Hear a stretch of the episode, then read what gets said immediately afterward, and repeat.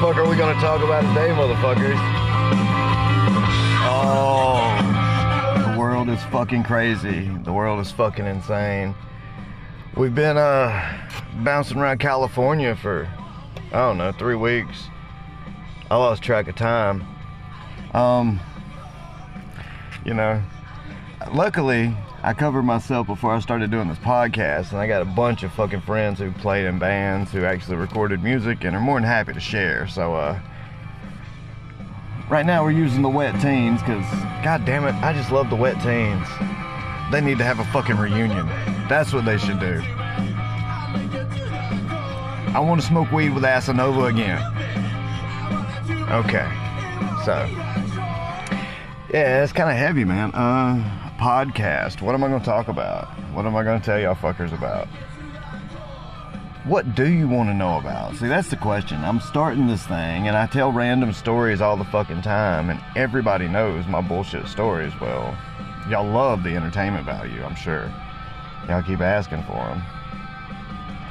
But I haven't really figured out what the fuck we're going to talk about. Alright, since we're on the wet teens, let's talk about Ron Jeremy. If y'all remember, Ron Jeremy showed up for the wet teens.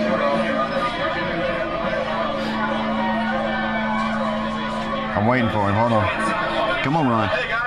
There you go.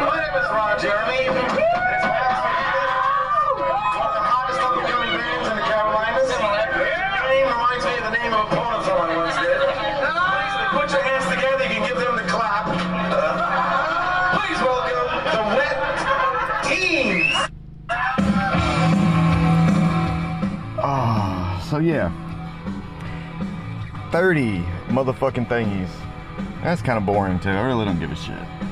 And a fucking porn star. I mean, he was sexually assaulting motherfuckers on camera. Ask Traci Lords how her ass felt. Uh,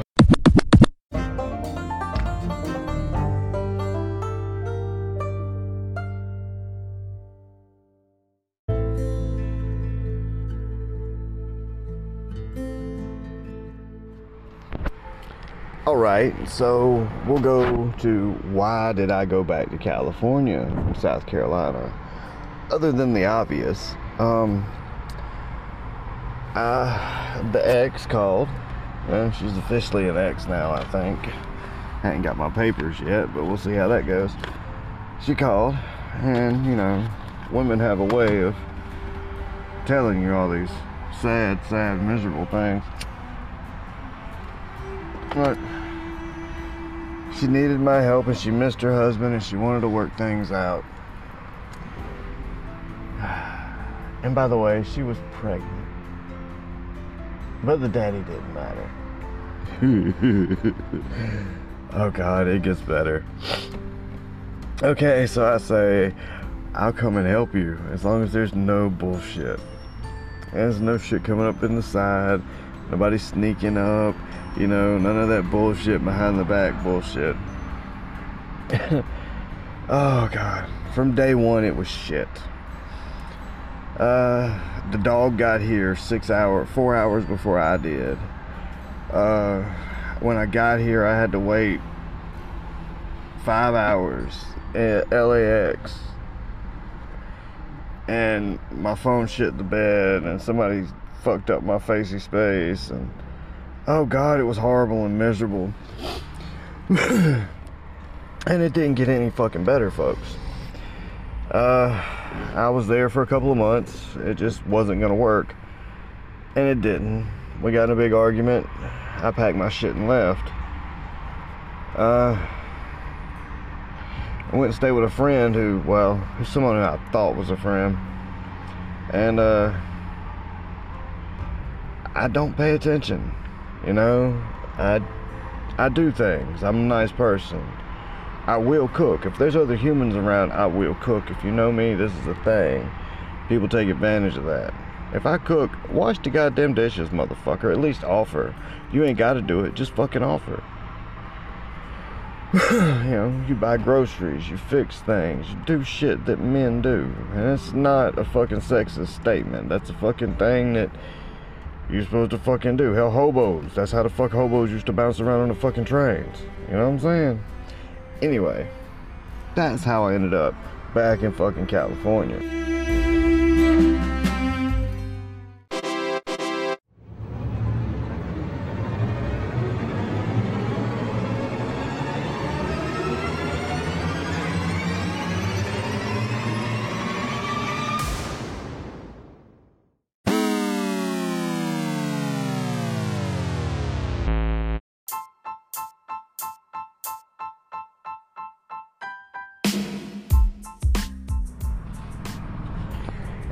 And that brings us to where we are now. On the side of the fucking continent.